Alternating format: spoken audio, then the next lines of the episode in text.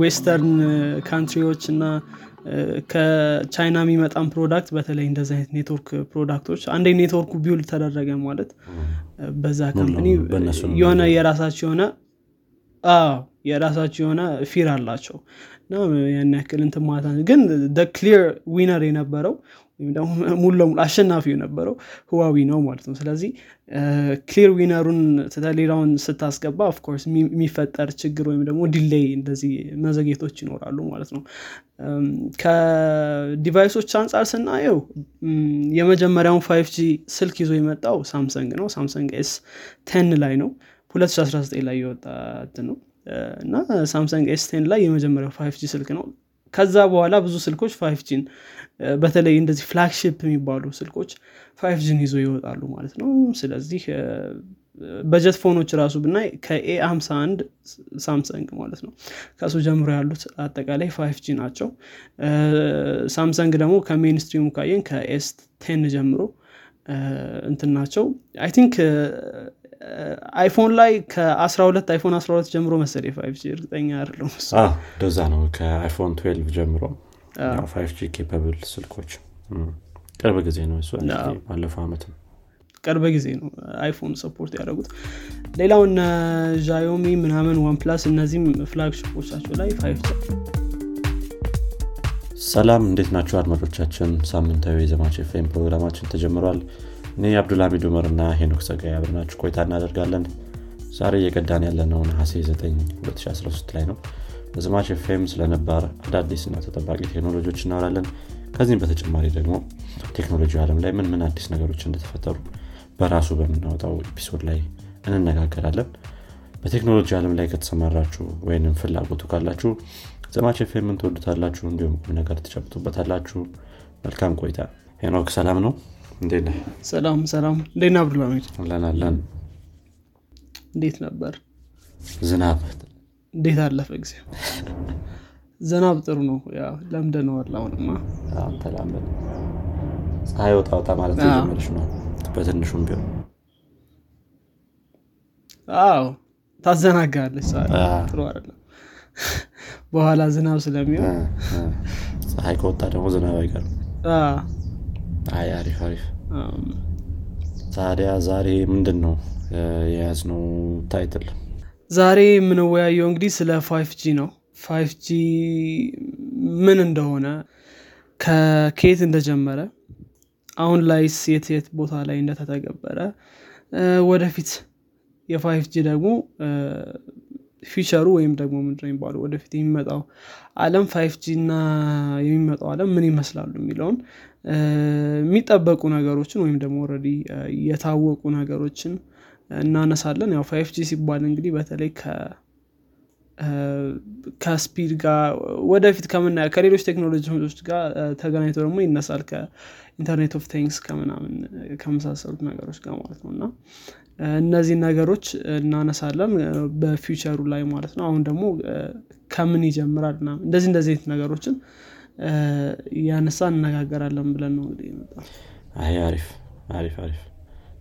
ስለዚህ five G ምንድን ነው ታዲያ?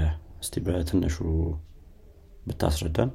okay እንግዲህ five G ማለት ያው የኔትወርክ ወይም ደግሞ የቴሌኮሙኒኬሽን ትግበራዎች በ generation ወይም ደግሞ በትውልድ ከፋፍለው ነው የሚመለከቷቸው computer science ላይ ማለት ነው። ከእነዚህ መካከል የመጀመሪያ one G ያለ two G three G four G five G ያለ እየጨመረ መጥቷል ማለት ነው። እንግዲህ አንዱ ከሌላኛው አንድ G እና ሁለት G ስታነጻጽራቸው አንዱ ከሌላኛው የተሻለ performance የተሻለ device ኦችን ወይም ደግሞ ይሄ እንትኖችን connect የማድረግ ብቃቱ እየጨመረ መጥቷል ማለት ነው። እንግዲህ five G ስንል አምስተኛው ትውልድ ወይም ደግሞ አምስተኛው generation ማለታችን ነው። five G ኔትወርክ ከአሁን በፊት ከነበሩት ከ four G ወይም ከሱ በፊት የነበረው ማለት ነው። ከ four G የተሻለ ኔትወርክ ነው የመጣው። እንግዲህ አንዳንድ generation በጨመሩ ቁጥር የተሻለ ነገር ይዘው ነው የሚመጡት ማለት ነው። ስለዚህ five G ማለት እንግዲህ ያው የቴሌኮሙኒኬሽን ቴክኖሎጂ ነው። ይሄ የ broadband cellular network ይሉታል ወይም በ cellular network ማለት እያንዳንዱ ክፍል በሴል ወይም ደግሞ ልክ እንደ ሳጥን ብለው ሰዳቸው እና እያንዳንዱ area በ cell ተከፋፍሎ እያንዳንዱ ሴል ላይ ወደ ኔትወርኩ connect የሚደረግበት ቴክኖሎጂ ይሄ cellular networks የምንላቸው ማለት ነው። ለምሳሌ በ four G implementation ብናይ በየቦታው tower ነገር አለ ወይም ደግሞ እንደዚህ የሚቆም እንትን አለ እያንዳንዱ ስልክ እዛ ላይ connect ያደርጋል በዛ area ውስጥ ያለ ማለት ነው። እንደዚህ እንደዚህ ያለ በ cell በ cell ተከፋፍሎ ያ area ዎች ወይም ደግሞ በዚህ በሳጥን ነገር ተከፋፍለው ከኔትወርኩ ጋር connect የሚያደርጉበት ማለት ነው። እና five G እንግዲህ ከሌሎች ኔትወርኮች ለየት የሚያደርጋቸው ሁሉም ኔትወርኮች ላይ አሁን ልክ እንዳልኩ cellular ኡ ምናምን ሁሉም ላይ apply ያደርጋል። five G ደግሞ ከሌሎች ለየት የሚለው አንደኛ የሚጠቀሟቸው frequency ዎች ትንሽ ለየት ማለታቸው ነው። እንግዲህ ምን ማለት እንደሆነም በዚሁ አብረን እናንሳ ማለት ነው። እንግዲህ የሚጠቀሟቸው እንትኖች ትንሽ ለየት ያሉ ነው። አሁን ከ high bandwidth ሲሆኑ ወይም ደግሞ የሚሏቸዋል high band millimeter waves የሚሉትን frequency ዎች ይጠቀሟል ማለት ነው። ከአሁን በፊት በሌሎች bandwidth ኦች እንትን ማለት achieve ማድረግ ማትችላቸውን speed ኦች በዚህኛው በመጠቀም achieve ማድረግ ወይም ደግሞ ማግኘት ይቻላል ማለት ነው። ስለዚህ five G superior የሆነ እንትን አለው ወይም speed አለው። up to 20 gigabits per second ወይም ደግሞ አንዳንዶቹ አስር ያደረጉታል already ግን ያለው implementation real world ላይ ያለው implementation higher ኡ ወይም የመጨረሻው እንትን አራት gigabits ነው። ሆኖም ግን ሶስት ፈጣን ነው አሁን ካለን ኔትወርክ ከ four G ጋር ሲነጻጸር ማለት ነው። ስለዚህ እንግዲህ five G ሶስት bandwidth ኦችን ይጠቀማል። low bandwidth mid bandwidth እና high bandwidth millimeter waves የምንላቸውን ይጠቀማል ማለት ነው። ስለዚህ already four G three G የሚጠቀሙትን በንትን frequency ዎች ይጠቀማል። ከዛ በተጨማሪ ደግሞ ይሄ high bandwidth millimeters የሚባሉት እነሱን ይጠቀማል ማለት ነው። በዚህም ምክንያት ብዙ ነገሮች five G ላይ ሲነሱ ነበር። high bandwidth መሆኑ high bandwidth ማለት በነገራችን ላይ አሁን airport security ላይ ምናምን የምታልፍበት በር አለ አይደል እንትን scan ሊያደርግ የሚሞክረው ማለት ነው። እንደሱ እንደሱ አይነት ነገሮች የሚጠቀሙበት እንትን ነው። frequency ነው ማለት ነው። ወይም ደግሞ scanner እንደዚህ scan የሚያደርጉ በእጃቸው ይዘው እሱ ነገሮች የሚጠቀሙበት ነው። እና ከጤና አንጻር የሚነሱ ነገሮችም አሉ። of course prove የተደረገ ነገር የለም እስካሁን ድረስ። ስለዚህ እሱን መጠቀሙ በጣም speed ኡ ከፍተኛ እንዲሆን አድርጎታል ማለት ነው ከዛ በተጨማሪ ደግሞ በጣም ብዙ device ኦች በአንዴ connect ማድረግ ይቻሉ ከሌላው በተለየ ማለት ነው። MIMO የሚሉት አለ ወይም ደግሞ multiple input multiple output ናቸው እያንዳንዱ ሴል። ስለዚህ በጣም high number of device connect ማድረግ ይችላል ሌሎች disadvantage ኦች አሉት of course ከዚህ ጋር ተያይዞ በተለይ high bands millimeter waves ን ከመጠቀሙ አንጻር ብዙ መሄድ አይችሉም። ወዲያውኑ block የሚደረጉ እንትኖች ናቸው። block የሚደረጉ frequency ዎች ናቸው ማለት ነው። ስለዚህ ችግር ማለት ያው በቅርብ ካልተተከሉ ወይም በቅርብ ከሌሉ ሌላ ችግር ያመጣሉ። ወይም ደግሞ ብዙ travel ማድረግ አይችሉም። እንደ four G ኔትወርክ እንደ ስሪጅ ስታያቸው ስሪጅ አሁን አንድ ቦታ ላይ ያስቀምጠው ብዙ area cover ማድረግ የሚችል ሲሆን በ five G እንትኖች ሲታይ ኔትወርኮች ደግሞ ያን ያክል cover ማድረግ ማይችሉ በየ block ኡ አንድ የ five G እንደዚህ transceivers transmit እና receive የሚያደርጉ ያስፈልጋሉ ማለት ነው። እና ስለዚህ ያው እንግዲህ በእንትኑ ይህን ይመስላል። I hope ብዙ ነገር አለው አይ ጥሩ introduction ሰጥተናል ያው ምን ምን ቴክኖሎጂዎች ይጠቀማል? frequency ዎቹ ምናምን I think በቂ ነው። ያው ከዛ በላይ ከሄድ ብዙ ማውራት ትችላለህ በዚህ በ five G ዙሪያ? think ጥሩ ጥሩ ጥሩ ነገሮች ነግረናል። መልካም። ስለዚህ ስለ five G ሲነሳ ተያይዞ ይነሳል ብዬ የምገምተው ነገር ምንድነው? five G ከምን ተመሰረተ እንደ ማንኛውም ቴክኖሎጂ ያው መነሻ ይኖረዋል ስለዚህ ከየት ተነስቶ እዚህ ደረሰ? of course ከሌሎች ጀኔሬሽኖች ጋር ግንኙነት ይኖረዋል ብዬ አስባለሁ። እስኪ እሱን እንትን እንግዲህ ስለ G ስናነሳ ያው five G ላይ ብዙ የተለያዩ ድርጅቶች በተለይ specia ቴሌኮም ላይ የሚሰሩ ድርጅቶች እነሱ እንደጀመሩት ብዙ ጊዜ ለማሳመን ይሞክራሉ። የተለያዩ ማለት ነው። እኛ ነን የጀመርነው የሚል ወሬዎችን ይናገራሉ ማለት ነው። እና የትኛው company ነው basically መጀመሪያ ላይ የጀመረው ለማለት ትንሽ ይከብዳል? ራሳቸው እያንዳንዳቸው የራሳቸውን የሆነ ምክንያት ስለሚያቀርቡ ማለት ነው። ነገር ግን ያው ቴክኖሎጂ እንደሚታወቀው በጣም የቅርብ ጊዜ ቴክኖሎጂ ነው። ብዙ implementation የለውም። ቅድም አንተም ካወራቸው እንዴት እንደሚሰራ ካነሳቸው ነገሮች አንጻር የተለያዩ infrastructure ኦች በጣም የሚያስፈልጉት ቴክኖሎጂ ነው ማለት ነው። እና ያን ያህል widespread ባለመሆኑ ብዙ deep የሆነ history ላይኖረው ይችላል ማለት ነው። ከመጀመሪያው ከአነሳሱ ስንነሳ መጀመሪያ ላይ ልክ በ2008 አካባቢ በፈረንጆች አቆጣጠር ማለት ነው ናሳ አንድ የ M to M የሚባል እንትን ነበረው። ምንድነው? የሆነ አይነት ፕሮጀክት ነበረው። ይሄ machine to machine intelligence የሚሉት ማለት ነው። እና ልክ ይሄ internet of things አይነት implementation ነው። እና ያንን የሆነ አይነት connect ለማድረግ የተጠቀሙት የዛ ሰዓት ላይ የ five G አይነት ቴክኖሎጂ ማለት ነው። የመጀመሪያውን fifth generation የሚባለውን ቴክኖሎጂ develop አድርገውታል ማለት ነው። የዛ ሰዓት ላይ exactly five G ይበሉት አይበሉት አይሉ I'm not sure ምክንያቱም ከዛ በኋላ ነው እነዚህ እነ four G ምናምን ብዙ ቦታ implement የተደረጉ የመጡት ማለት ነው።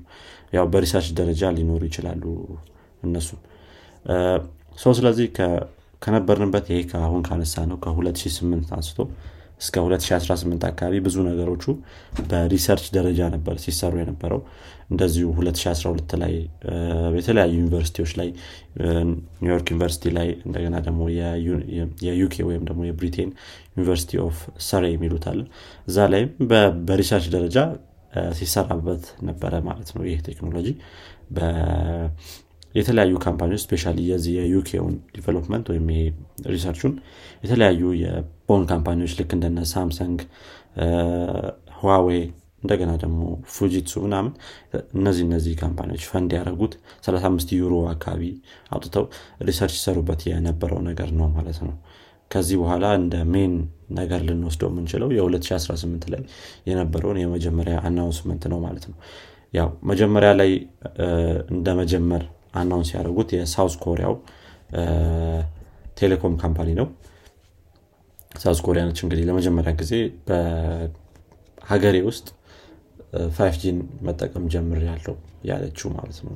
ነገር ግን ኤቲንቲ ከዚህ ጋር ቅሬታ አንስቶ no እኛ ከዚህ በፊት በምንድነው በሀሳብ ደረጃ አንስተነዋል። የ2018 ወይም የ2019 መጀመሪያ ላይ እንጠቀመዋለን ብለናል። already ቴክኖሎጂ እጃችን ላይ ያለ ግን infrastructure ኡን መዘርጋት ነው የሚቀረን ነው እኛ። ስለዚህ የመጀመሪያዎቹ ተጠቃሚዎቹ እኛ ነን የሚለውን ነጥብ ደግሞ አንስተዋል ማለት ነው። እዚህ ጋር የቱ ነው መጀመሪያ ላይ የሚለውን ያው ለአድማጮች መተው ይቻላል። ያው ክርክሩ እንዳለ ነው እንደተጠበቀ ነው። ስለዚህ five G እንዴት ወደዚህ ደረሰ የሚለውን ስለማየት I think ትንሽ ስለ one G two G three እንደዚህ ሌሎቹን ጄኔሬሽኖች speed ኣቸውን ምናም ምናም ብናየው I think ጥሩ ይመስለኛል በትንሹ። እንግዲህ የመጀመሪያው one G ነው የ first generation የምንለው። ይህ እንግዲህ በ1979 አካባቢ ነው develop የተደረገው ቶኪዮ ውስጥ። እንግዲህ እነዚህ ቴክኖሎጂዎች አንድ አይነት የሚያደርጋቸው ነገር I think ብዙዎቹ ከኤዥያ ነው የተነሱት። ኤዥያ ላይ ነው አሁን five G more adopt የተደረገው። ኤዥያ ላይ ነው I think more ወደ current implementation ውስጥ እንገባ እንችላለን ብዙ percent እንደተስፋፋ ምናምን የምታየው እዛ ላይ ነው። US ላይ ያን ያህል አይደለም የ five G መስፋፋት በጣም ትንሽ ቦታዎች የተመረጡ ቦታዎች ነው ያለው ማለት ነው። ስለዚህ ወደዚህ ወደ one G ስንመለስ በ1979 እንዳልኩት ያው ተጀምሯል። ከዛ በኋላ በ1984 ላይ ሙሉ ለሙሉ ጃፓንን cover ማድረግ ችለዋል ማለት ነው እና ይህ ሌላ እንትን ነው ሌላ achievement ኣቸው ነው። ከዛ በተጨማሪ ይህ one G ከሌሎች ቴክኖሎጂዎች ለየት የሚያደርገው የ encrypted የሆነ communication አልነበረም የነበረው ማለት ነው። phone call ላይ ማንም ሰው frequency ውስጥ መግባት የሚችል ሰው ወይም እዚህ communication ኡ ላይ መግባት የሚችል ሰው ማዳመጥ ይችላል ማለት ነው። እና ይህ ነበር ትንሽ ሰዎችን ያስፈራ የነበረው። ነገር ግን ብዙ ተጠቃሚዎች ነበሩት። በ globally 20 ሚሊዮን አካባቢ ተጠቃሚዎች ነበሩት በ1990 መጨረሻ ላይ ከዛ በኋላ ያው እነ two G ሲመጡ ቦታውን እየለቀቀ ሄደዋል ማለት ነው። ያው second generation ደግሞ ይሄ two G የምንለው ወይም አንዳንድ ስልካችን ላይ እኛ ሀገርም ይመጣል EDGE ብሎ ይመጣ E ብላ የምትመጣ ምልክታለች ኢንተርኔት ላይ አንዳንድ ካየሃት እሷ ያው two G ናት። በፊት ደግሞ ትዝ ካለ ኢንተርኔት ሲጀመር የሞባይል ኢንተርኔት G ብላ የምትመጣ ነበረች። እሷ ያው first generation ነው ማለት ነው። በጣም ቅርብ ጊዜ ያው እኛ ራሳችን እናውቀዋለን እና ቅርብ ጊዜ ድረስ ነበረ እኛ ሀገርም የዚህ 1G ቴክኖሎጂ ማለት ነው። I think አሁን ላይ ሙሉ ለሙሉ ያወጡት ይመስለኛል። ምክንያቱም እንዳልነው ቅድም ይሄ encrypted ያልሆነ phone call ነው። ሰው በ security አንጻር በጣም ከባድ ይሆናል ማለት ነው። 2G ያ 2G በ1991 ፊንላንድ ላይ ነው የተጀመረው። ይህ እንግዲህ ከ 1G ትንሽ የተሻለ የሚያደርገው አንደኛ encrypted መሆኑ ነው። ሁለተኛ ደግሞ የተለያዩ መልቲሚዲያዎችንም መላላክ የሚቻልበት ደረጃ ላይ ያደረሰ ነው ማለት ነው። ለምሳሌ SMS የተጀመረው በ 2G ጊዜ ነው። እንደገና ደግሞ ከ SMS አልፎም ይሄ multimedia message የሚሉት MMS የፎቶ የቪዲዮ መላላክ ደረጃ ላይ የደረሰ ነው በ 2G ዘመን ላይ ነው ማለት ነው። በ second generation ላይ እንግዲህ የመጀመሪያው implementation የ 2G 96 ኪሎ ባይት ብቻ ነበረች።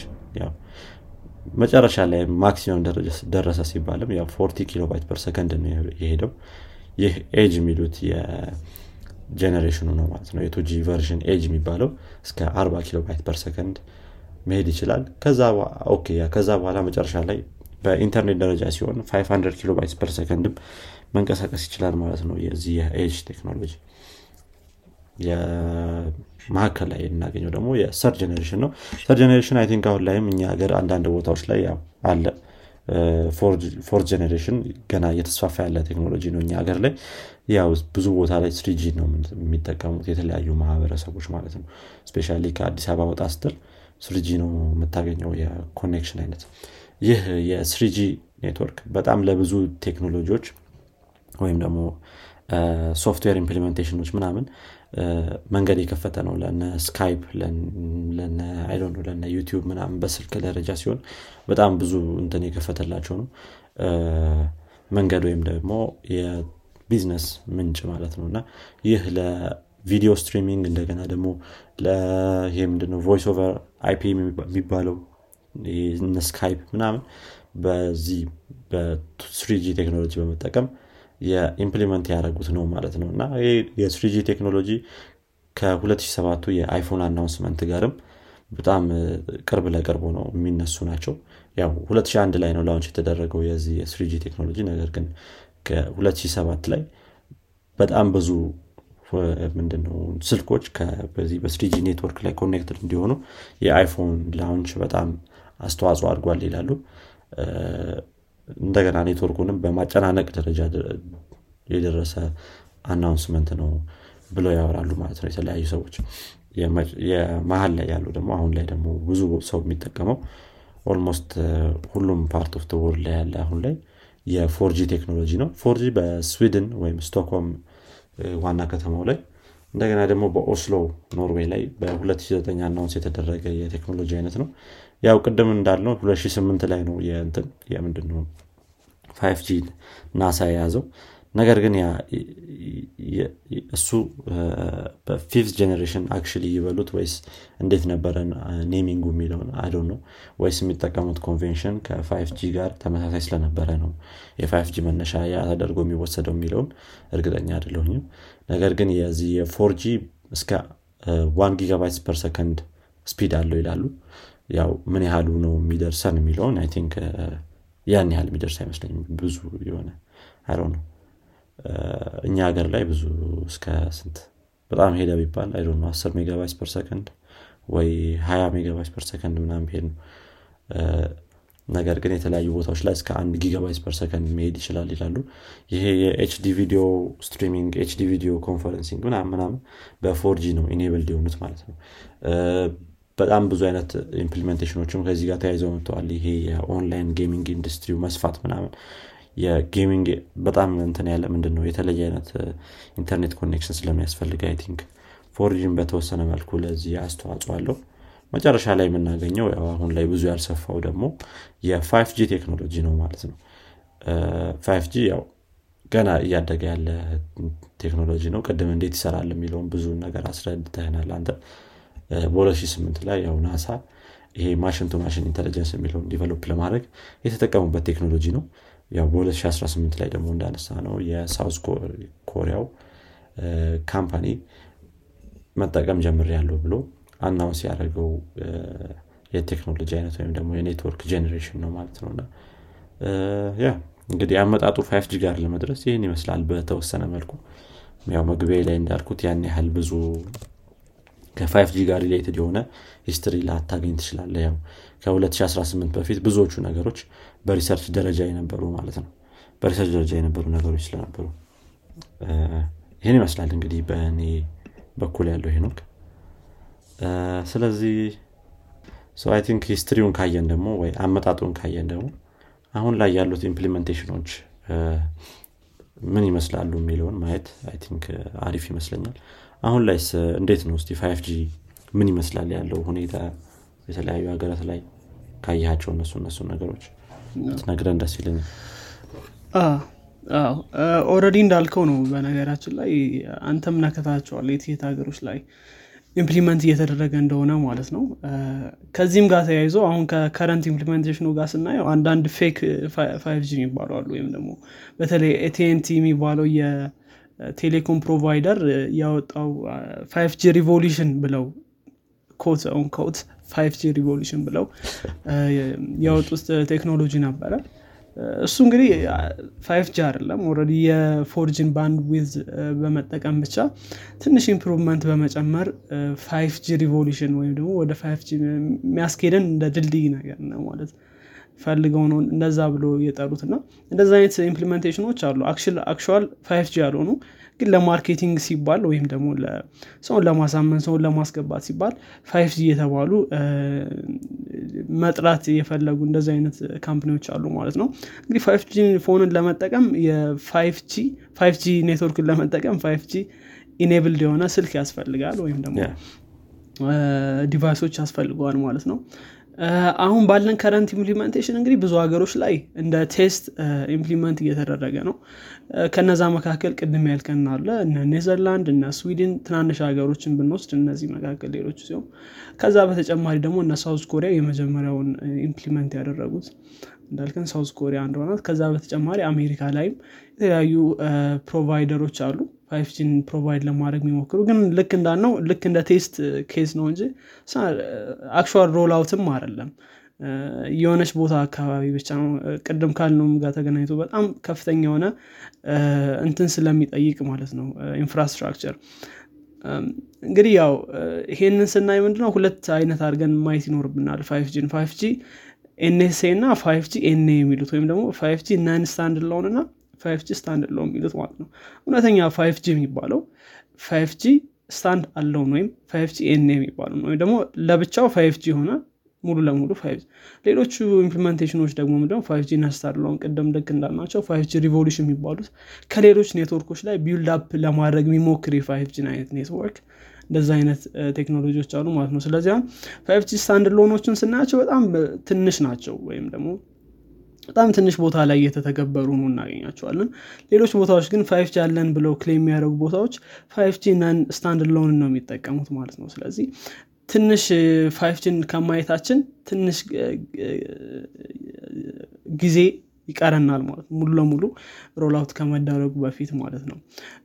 ስለዚህ ብዙ country ዎች አሉ I think already ቅድም ያነሳናቸው ስለሆኑ የመጀመሪያው ዩናይት ስቴትስ ነው ከዛ ሳውዝ ኮሪያ ቻይና የመሳሰሉትን ማንሳት ይቻላል። ከዚህ ጋር ተያይዞ መነሳት የሚችለው ብዬ ማስበው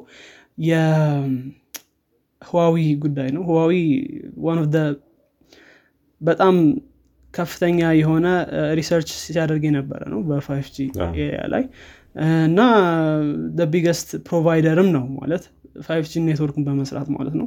ሆኖም ግን ፋይቭ ጂ ኔትወርክ እንዳይሰራ ብዙ ሀገሮች ላይ ban ተደርገዋል። ዩኬ ላይ ዩኤስኤ ላይ እንደዚህ የመሳሰሉ በተለይ አውሮፓ ሀገሮች ላይ ሙሉ ለሙሉ ban ተደርገዋል ማለት ነው። ከዚህም ጋር ተያይዞ implementation ኑ እንዲዘገይ ሆነዋል ማለት ነው።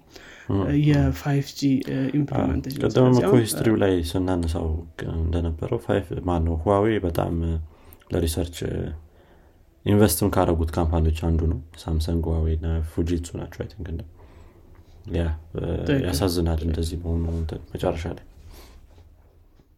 አዎ አዎ። ብዙ የሚነሱ ነገሮች አሉ። በተለይ western country ዎች እና ከቻይና የሚመጣን product በተለይ እንደዚህ አይነት network product ኦች አንዴ network ኩ build ተደረገ ማለት በዛ company የሆነ የራሳቸው የሆነ አዎ የራሳቸው የሆነ fear አላቸው። ያን ያክል እንትን ማታ ግን clear winner የነበረው ሙሉ ለሙሉ አሸናፊው የነበረው ህዋዌ ነው ማለት ነው። ስለዚህ clear winner ኡን ሌላውን ስታስገባ of course የሚፈጠር ችግር ወይም ደግሞ delay እንደዚህ መዘግየቶች ይኖራሉ ማለት ነው። ከ device ኦች አንጻር ስናየው የመጀመሪያውን 5G ስልክ ይዞ የመጣው ሳምሰንግ ነው። ሳምሰንግ S10 ላይ ነው። 2019 ላይ የወጣ ነው እና ሳምሰንግ S10 ላይ የመጀመሪያው 5G ስልክ ነው። ከዛ በኋላ ብዙ ስልኮች 5G ን በተለይ እንደዚህ flagship የሚባሉ ስልኮች 5G ን ይዞ ይወጣሉ ማለት ነው። ስለዚህ budget phone ኖች ራሱ ብናይ ከ A 51 ሳምሰንግ ማለት ነው። ከሱ ጀምሮ ያሉት አጠቃላይ 5G ናቸው። ሳምሰንግ ደግሞ ከ mainstream ኡ ካየን ከ S10 ጀምሮ እንትን ናቸው። I think አይፎን ላይ ከ12 አይፎን 12 ጀምሮ መሰለ five G እርግጠኛ አይደለሁም እንደዛ ነው። ከአይፎን 12 ጀምሮ five G capable ጀምሮ ቅርብ ጊዜ ነው እሱ ባለፈው አመትም ቅርብ ጊዜ ነው አይፎን support ያደረጉት። ሌላው እነ Xiaomi ምናምን OnePlus እነዚህም flagship ኦቻቸው ላይ five G አለ። ከየትኛው ጀምሮ እንደሆነ እርግጠኛ አይደለሁም እሱ ስለዚህ አሁን ስልኮችም already five G ስልክ እየተመረተ ነው ያለው ማለት ነው እንግዲህ five G ኔትወርኮች ምናልባት እዚህ ላይ ማንሳት ያለብን five G ኔትወርኮች five G ሌሎችንም ኔትወርኮች support ያደርጋሉ። five G device ኦች ማለት ነው የኔትወርክ device ኦች ሌሎች ኔትወርኮችንም support ያደርጋሉ። ስለዚህ fallback ም ይኖረዋል ማለት ነው ሳማው እንደዚህ አይነት እንትኖች በማይኖርበት ሁኔታ ላይ ስለዚህ current implementation ኡ በአጭሩ ስናየው ይህን ይመስላል አብዱ okay አይ አሪፍ ነው። ገና እንዳልነው እየተጀመረ ነው። ብዙ ቦታ እንትን ያላለ ቴክኖሎጂ ነው። በስፋትም የሆነ maximum limit ኡን ያየ ነው አይመስለኝም ገና እስካሁን ድረስ። ግን ወደፊት የምናየው ይሆናል hopefully I think ኢትዮጵያም 2022 ላይ መሰለኝ test ለማድረግ ያው እቅዳለን ሲሉ ነበር ባለፈው ቴሌዎች። አይሮ ነው ምን ያህል ደረጃ እንደሄዱበት hopeful ይመጣልኝ ሀገር አዎ በእርግጥ ከ four G ጋር ተያይዞ የሚነሱ ቅሬታዎች አሉ። አሁን ቴሌ ላይ four G four G መለ four G limit አለው። የመጨረሻው speed አለ። ከዛ ከዛ ያነሰ four G ነው ያለው። ሙሉ speed ኡን እየጠቀምነው አይደለም እሱ speed ኡን ከ lower limit ኡም አንሷል እንደገና I think የ four G ችግር የሚመስለኝ መጀመሪያ ላይ እኮ four G ትዝ ካለ በጣም ፈጣን ነበር።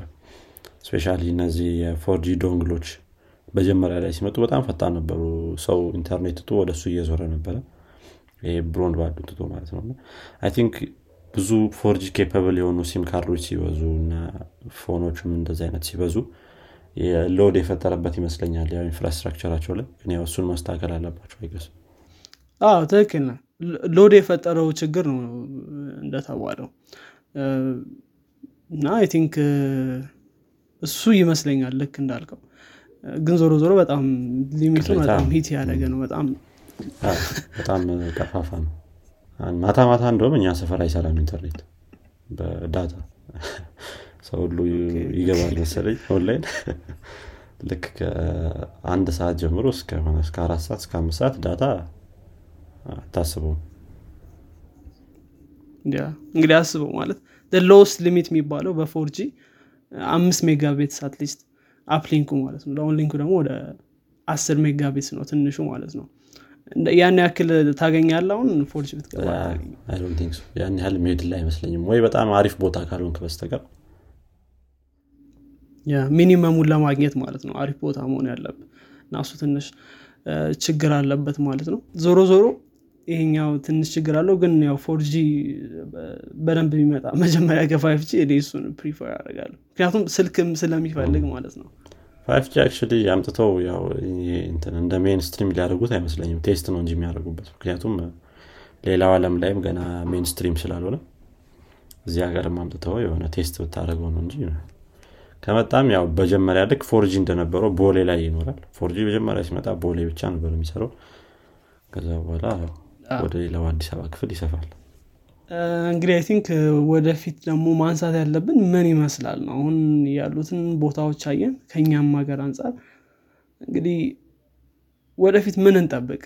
five G ላይ ምን magic ይፈጠራል? ይጨመርበታል ብለን ያ እንግዲህ ትንሽ አንስተልናል አንተም እንትኖቹን ምንድነው? penetration ኡ market penetration ኡ በብዛት ያው ከኖርዝ አሜሪካ ይልቅ ኤዥያዎች ላይ ነው ብዙ እንትን ያለው implementation ያለው። ኤዥያ ፓሲፊክ ከዛ ቻይና ከዛ በኋላ ኖርዝ አሜሪካ ነው በእንትን በ penetration ብዛት የሚነሱት። ያው ይሄ ነገር ያው እንደሚታወቀው እየሰፋ ይሄዳል የሚለው እንትኑ ነው። ምንድነው? ዋና main point ኡ ነው የ future ላይ ማለት ነው። ስለዚህ ከነዚህ ውስጥ expect የሚደረጉት አገሮች አሉ በጣም five G implementation ኣቸውን ያሰፋሉ ተብሎ የመጀመሪያው ሳውዝ ኮሪያ ነች። ሳውዝ ኮሪያ እንግዲህ በቀጣይ ዓመት መጨረሻ ላይ ሙሉ ለሙሉ ወደ five G standard ኡን ትገባለች ተብሎ የምትጠበቀ አንድ ሀገር ነች ማለት ነው። አጠቃላይ የ connection ኣቸውን ወደ five G ያዞራሉ ተብሎ ይጠበቃሉ። ከዛ በኋላ ቻይና ትመጣለች። ቻይናም ይሄ እስከ 600 ሺህ base station አሏቸው። በ2020 ላይ እንግዲህ ይህንን deploy አድርገዋል። ከዛ በኋላ ደግሞ የተለያዩ ኦፕሬተሮች እና part of country ው ደግሞ የዚህን የ IoT ን ማን ነው five G implementation ን ይይዛሉ ተብለው የሚጠበቁ ናቸው ማለት ነው። እና ከ five G ጋር ደግሞ ተያይዘው ከሚነሱ ነገሮች ውስጥ አንዱ Internet of Things ነው። መጀመሪያ ላይም ብለኸናል አንተ። Internet of Things ን ሊያፋጥን ከሚችሉት ቴክኖሎጂ ውስጥ አንዱ ያው 5G ነው። እንግዲህ በ2025 ላይ South Korea እስከ 150 ሚሊዮን አካባቢ የሚሆኑ የ IoT device ኦችን connect አደርጋለች ተብሎ በ 5G help ማለት ነው ከምትጠበቅ ሀገሮች ውስጥ ነች። ስለዚህ 150 ሚሊዮን ያክል በጣም ብዙ እንትኖች ናቸው device ኦች ናቸው። ይህን ያህል የመጨመር probability ያለው ማለት ነው። እና አሁን ካለው የ Internet of Things penetration በ29 percent ይጨምረዋል ተብሎ ይገመታል።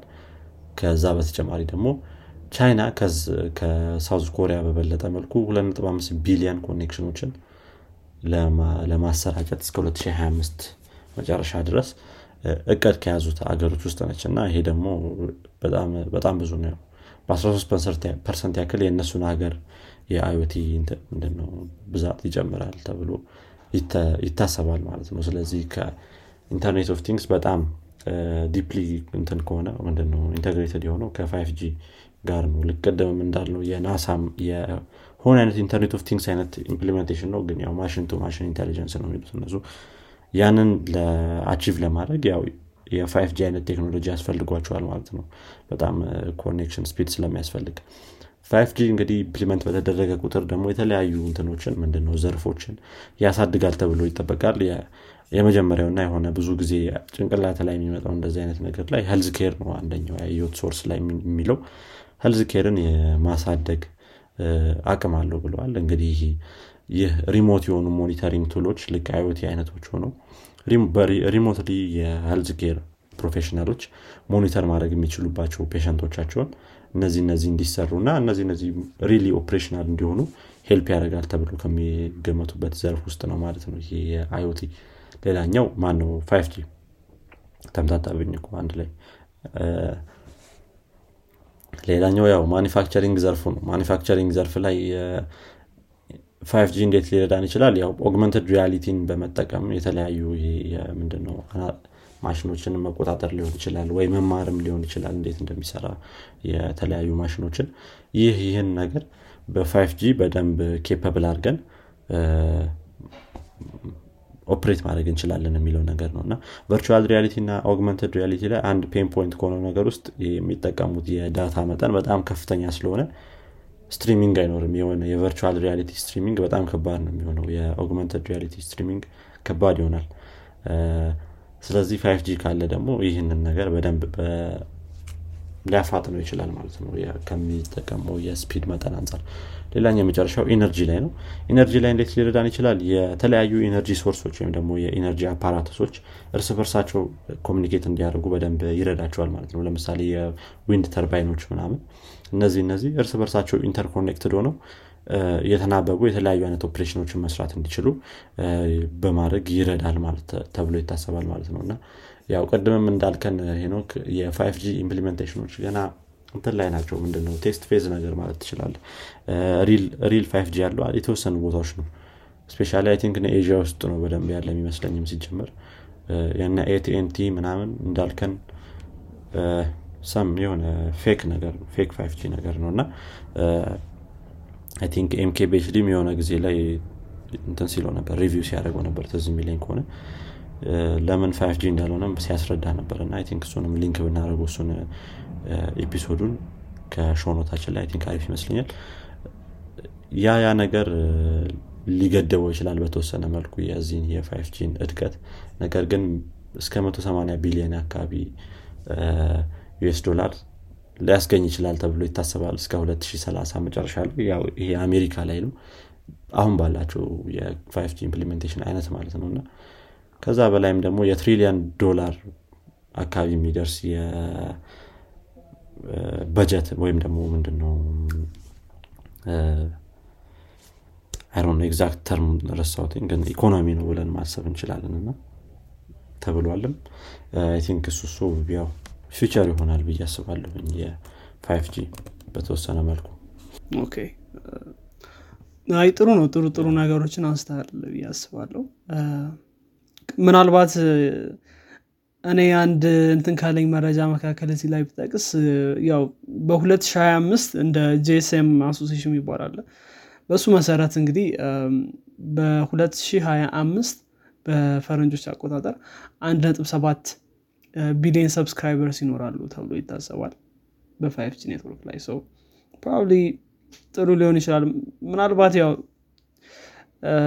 5G እንግዲህ እንደምናውቀው ሰው ጋር ብቻ አይደለም connect የሚያደርገው ማለት IoT deviceኦችን እና እሱ ደግሞ ሲኖር more እንትኖች ይኖራሉ connectionኦች ይኖራሉ እያስባሉ ከዛ ባለፈ ምናልባት 6G የሚባልም ወደፊት አለ of course አሁን research ላይ ያለ area አለ።